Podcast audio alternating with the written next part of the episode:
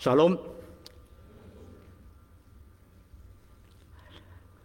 All the four gospel writers, Matthew, Mark, Luke, and John, recorded Jesus overturning the tables in the temple.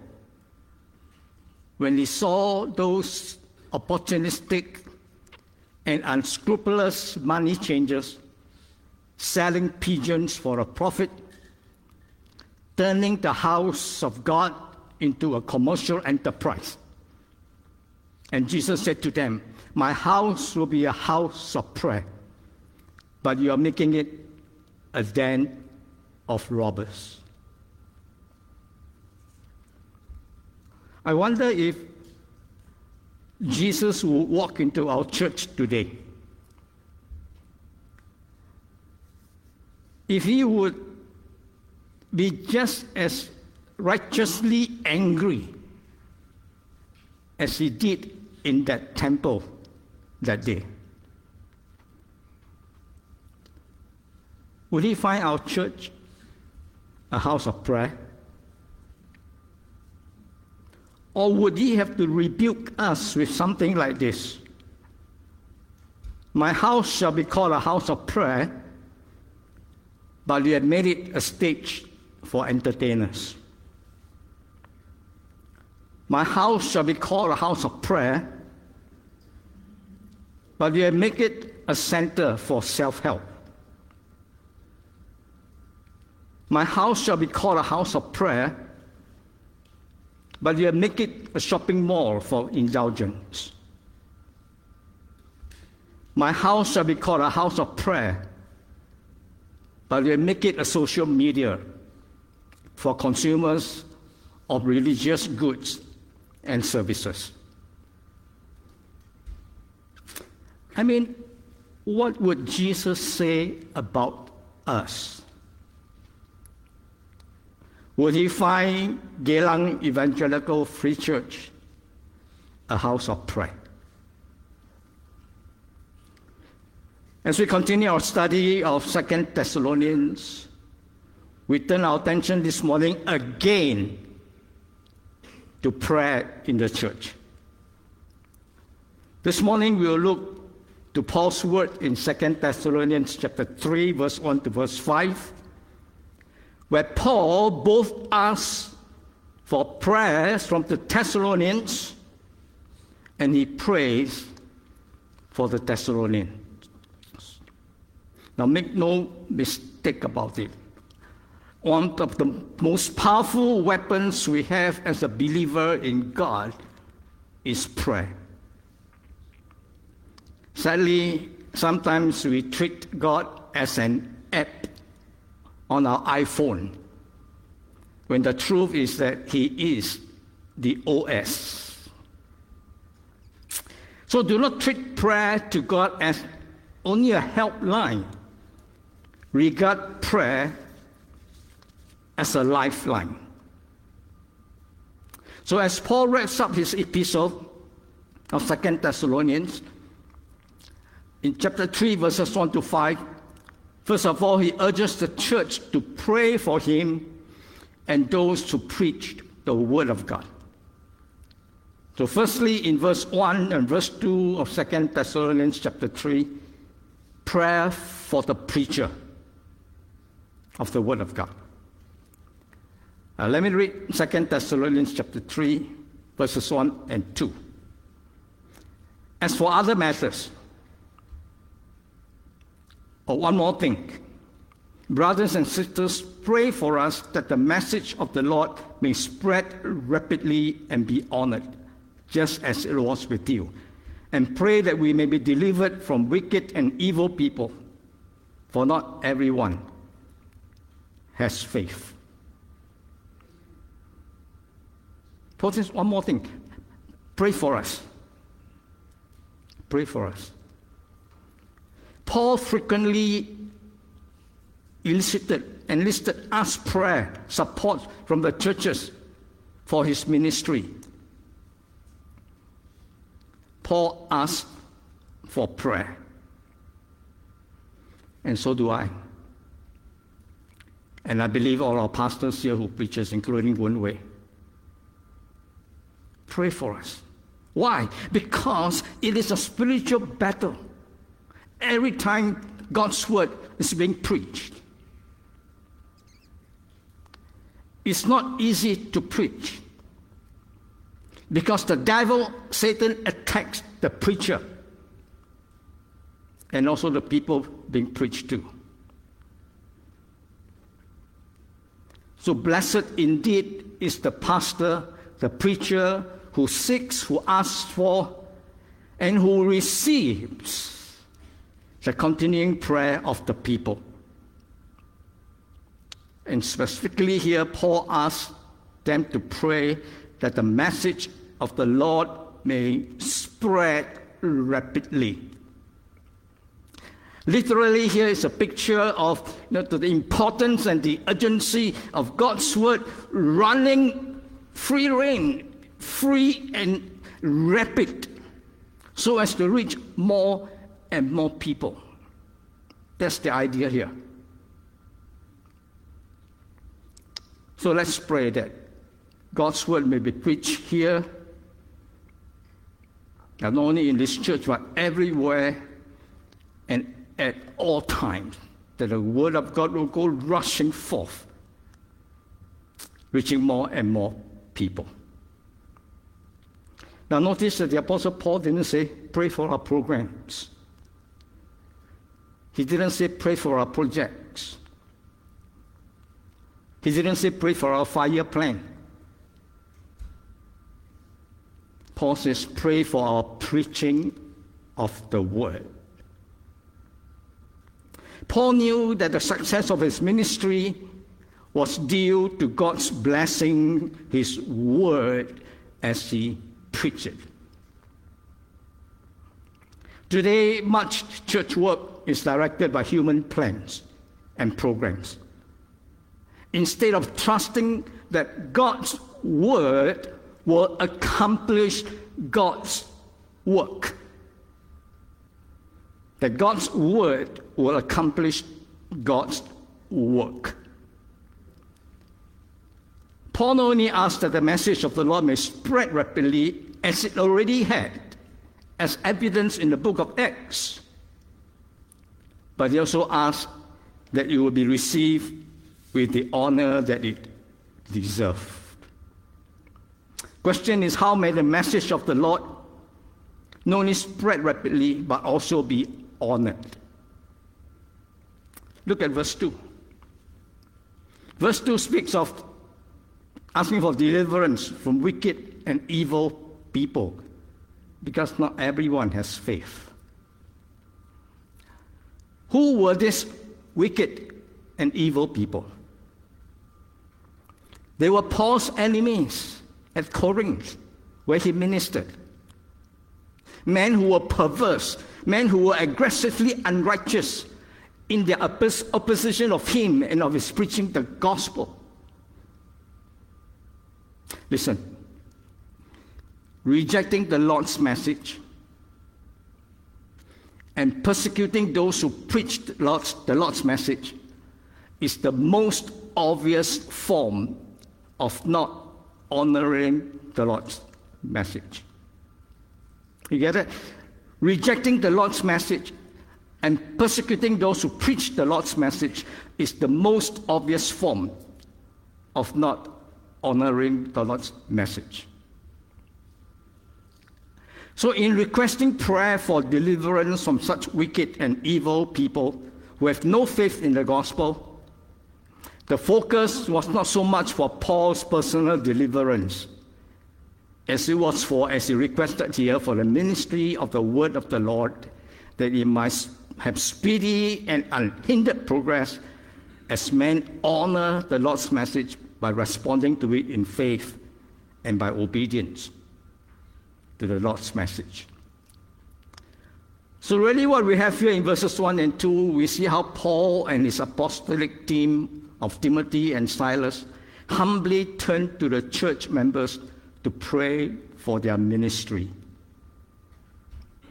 This shows the need and the importance of pastors asking for prayer support from the church and and the need and the importance for the church to be praying for their pastors.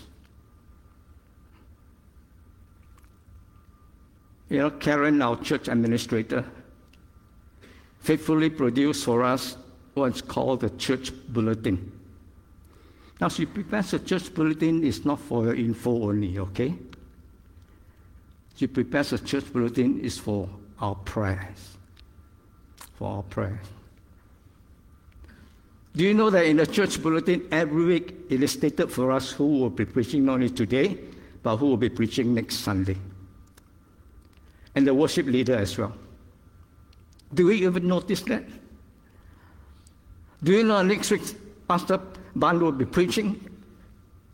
And starting today, from knowing we should be on our knees praying that the Lord will help him and use him mightily in the preaching of the word. So the bulletin is not just for info. the bulletin is for prayer, especially for your pastors in the preaching of the word. The theme of this passage teaches us another important lesson as well. Take the example set by the Apostle Paul. The asking for prayer is not a sign of weakness. Rather, it is a mark of dependence. Asking for prayer is not a sign of weakness, it is a mark of dependence. So Paul wasn't afraid to tell the church he needed them to pray for him. And not only that, Paul gave them some very specific things to pray about. Very specific things. One of the factors that make our prayer so weak and ineffective is that we pray such generalized prayers. But the most effective intercessory prayer is targeted prayer. Look at how specific Paul was in these two verses. Verse 1, he says, Pray for God's message to spread. Spread rapidly. Verse 2, he says, Pray for God's messenger to be protected from evil men.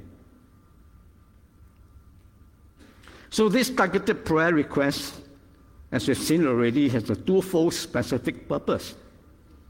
Pray for a rapid spread as I explained already, literally running, God's word to run at great speed.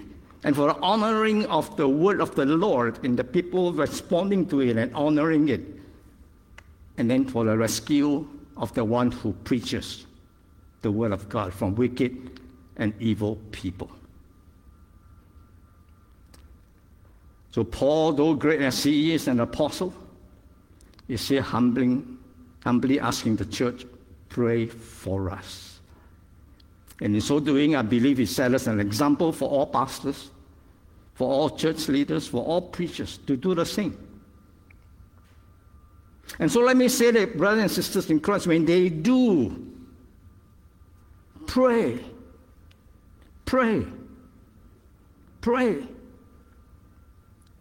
I personally think that we who are in Christ, the church, should pray continually as Paul had already exhorted us to way back in 1 Thessalonians chapter 5, verse 17, especially for our pastors, for our church leaders in their work and ministry of preaching and teaching the Word of God.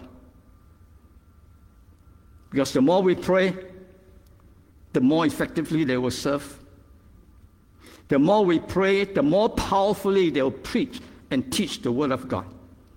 The more we pray, the more protected they will be from evil and wicked men who are all seeking to, to render the ministry ineffective. The more we pray, the more they will have a speedy and unhindered progress as men honor it by responding in faith and in obedience to the Word of God. So pray. Pray. Pray. Don't come to church Sunday assume that another message will be well delivered. You don't know what it is involved in preparing and preaching the Word of God. You don't know the struggle and the spiritual battle that is involved. Because when once a, when a pastor, a preacher wants to preach the word of God, the devil is never happy. It's not uncommon to hear pastors, not just a pastor himself, but family. Family members, the wife, the children get attacked. Because it is a spiritual battle.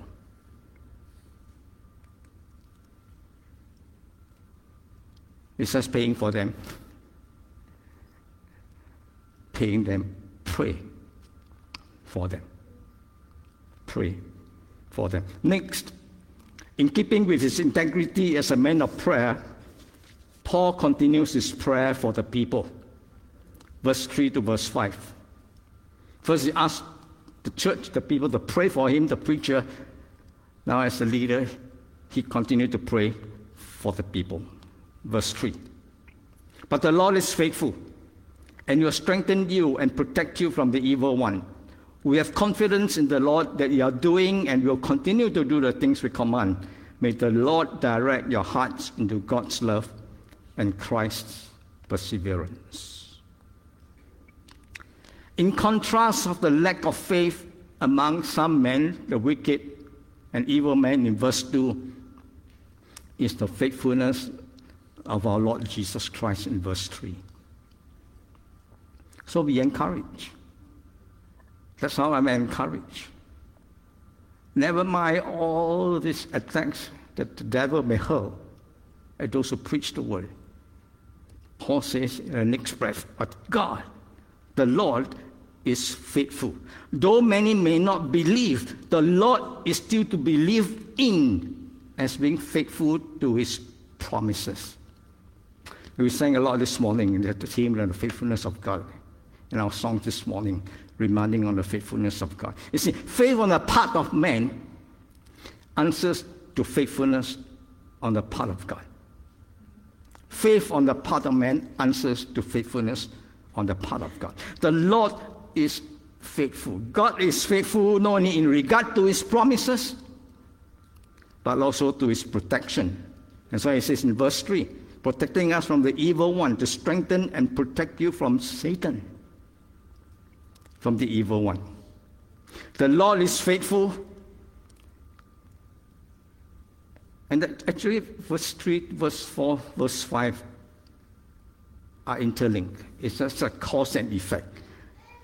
There's a vital emphasis that comes out of this vital truth that the Lord is faithful. There's this intimate connection, cause and effect, between the key thoughts in verse 3, verse 4, and verse 5. Look with me carefully. In verse 3, the emphasis is on the faithfulness of the Lord. All right, in contrast to the unbelief and the persecution of wicked and sinful men. In verse 4, the focus is on human obedience to this glorious message that is being preached. But such obedience must come from the believer's relationship with the Lord. That's why we have the phrase there in verse 4 is in the Lord.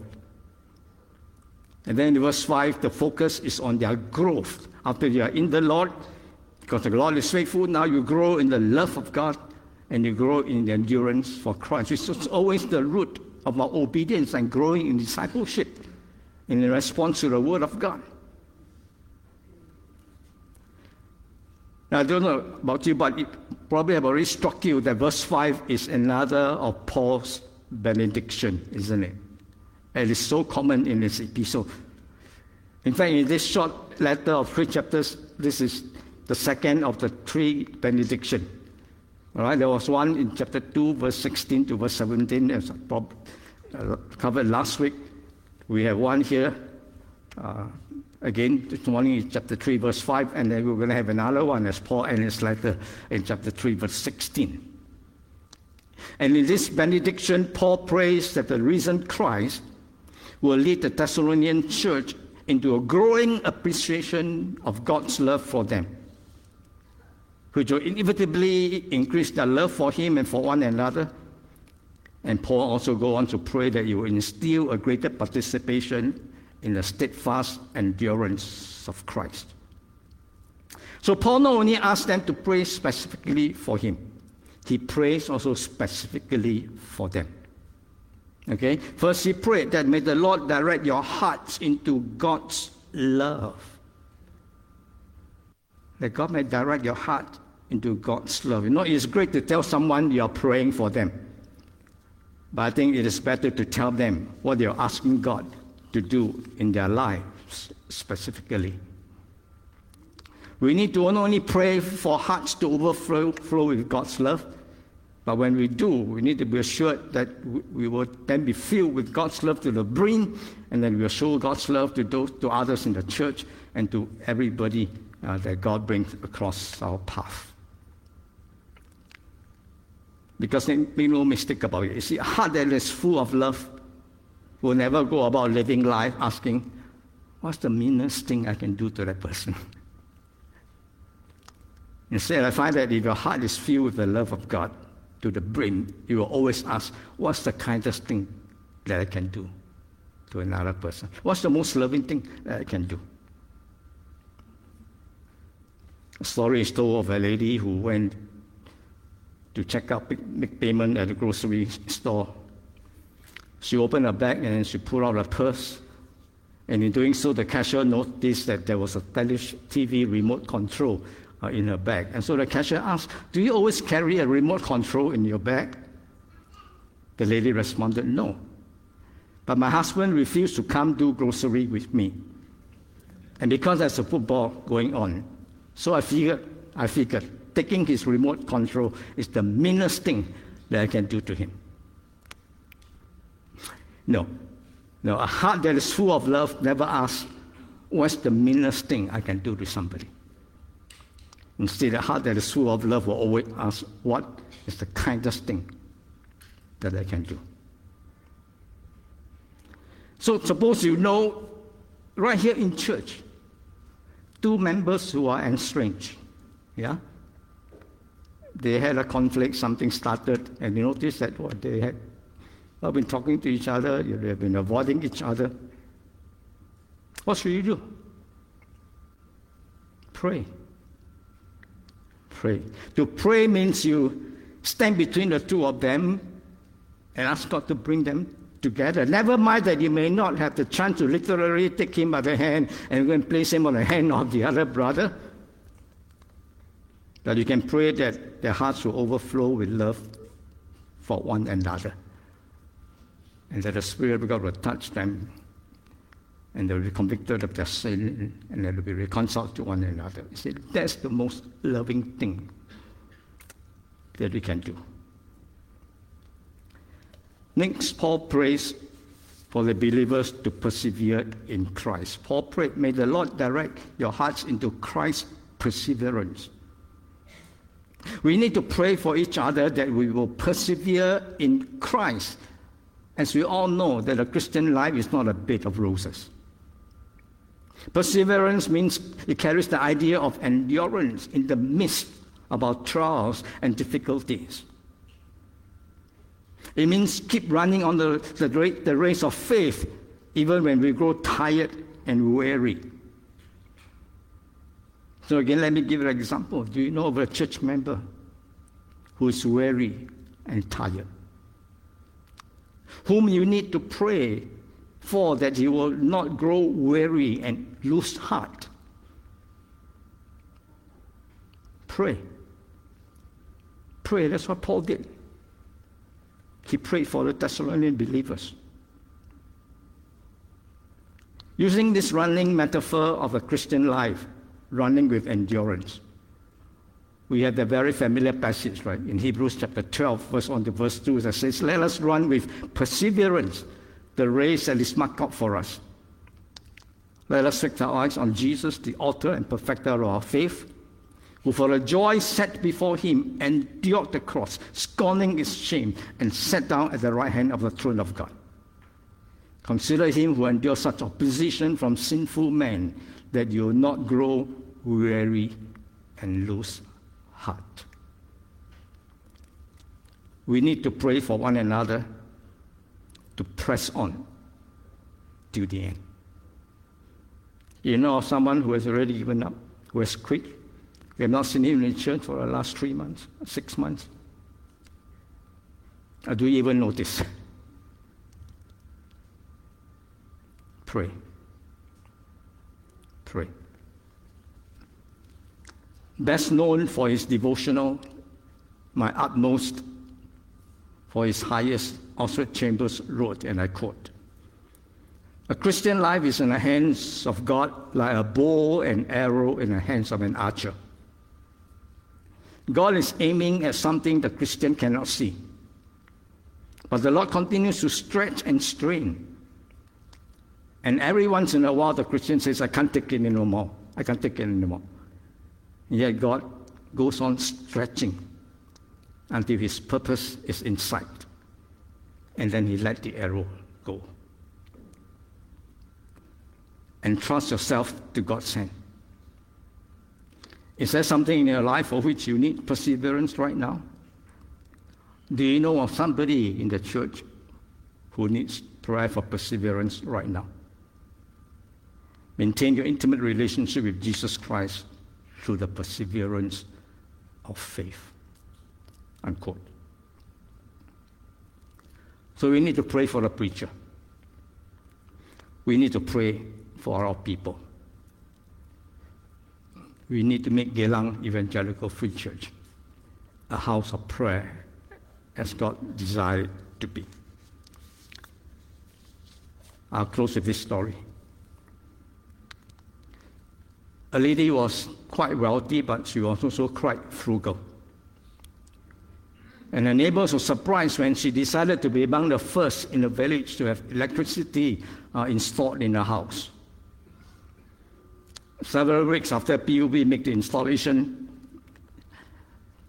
the meter reader appeared at the door. He asked her if electricity was working well in the house, and she assured him it was. And he said, I'm wondering if you can explain something to me. Your meter shows little usage. Are you using your power? Certainly, she answered. Each evening when the sun sets, I turn on my lights just long enough to light my candles, and then I turn the lights off. What happened? What happened? You see, the lady had tapped into the power supply, but she wasn't using it. Her house was connected, but not turned on. Don't we make the same mistake with our prayer life?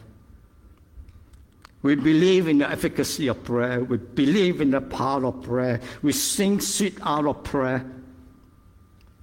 But we seldom pray beyond saying grace, even if we do say grace. See, we are connected but we're not on.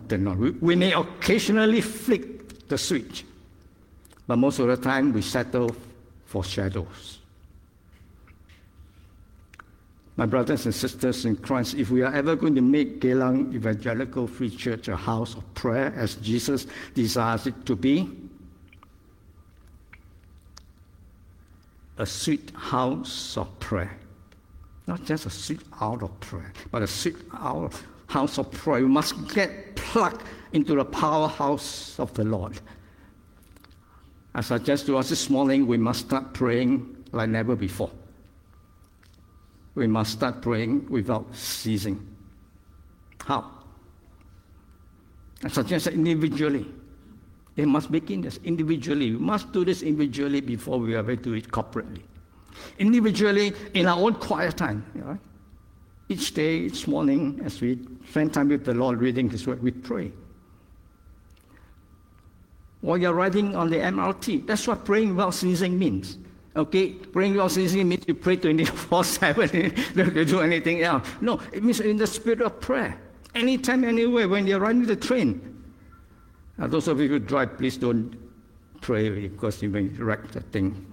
Unless you also watch and pray. Huh? You how to know how to watch and pray. You can pray at lunch break. You can pray before you go to bed. You can pray as Elder Tony prayed this morning. You read it, open up a newspaper.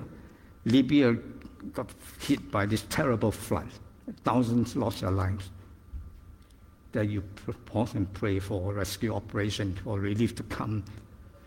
Right? You whatever you can read in the news or you hear about, you can pause and pray. I see someone struggling, you know, what, whatever need I could perceive, I pray, you know, for the person that the Lord would just help him in whatever situation uh, that uh, is uh, my perception. So personally, unceasing prayer. And then corporately, when we come to our CG meeting, and corporately, as we meet on Saturday morning, do you know there's a prayer meeting going on in church on Saturday morning? And then in church on Sunday, praying for one another. It is good out there to see tables set up where restored coffee fellowship, but I think it would be better if we see so many tables from time to time because of the fellowship, because of sharing of with one another. Someone says, Brother, let me pray for you. And someone share with you his or her struggle. And then, then out there, we're having coffee and a kueh in your hand. You pray for somebody.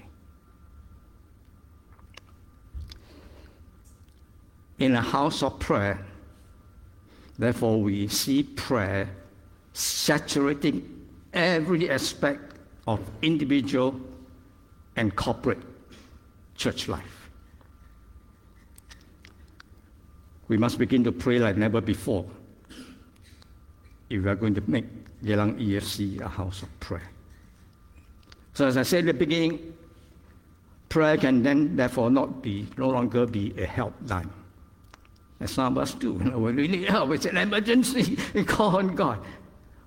When prayer is supposed to be a lifeline. supposed to be an ongoing thing. Supposed to be praying without ceasing. Let us pray. Our gracious Assembly Father, I pray that you'll find Geylang EFC a house of prayer anytime the church gathers for worship. Anytime a CG meets for fellowship and for building one another up. And anytime and every time that a church member prays in his closet. This we pray and give thanks in Jesus' name. Amen.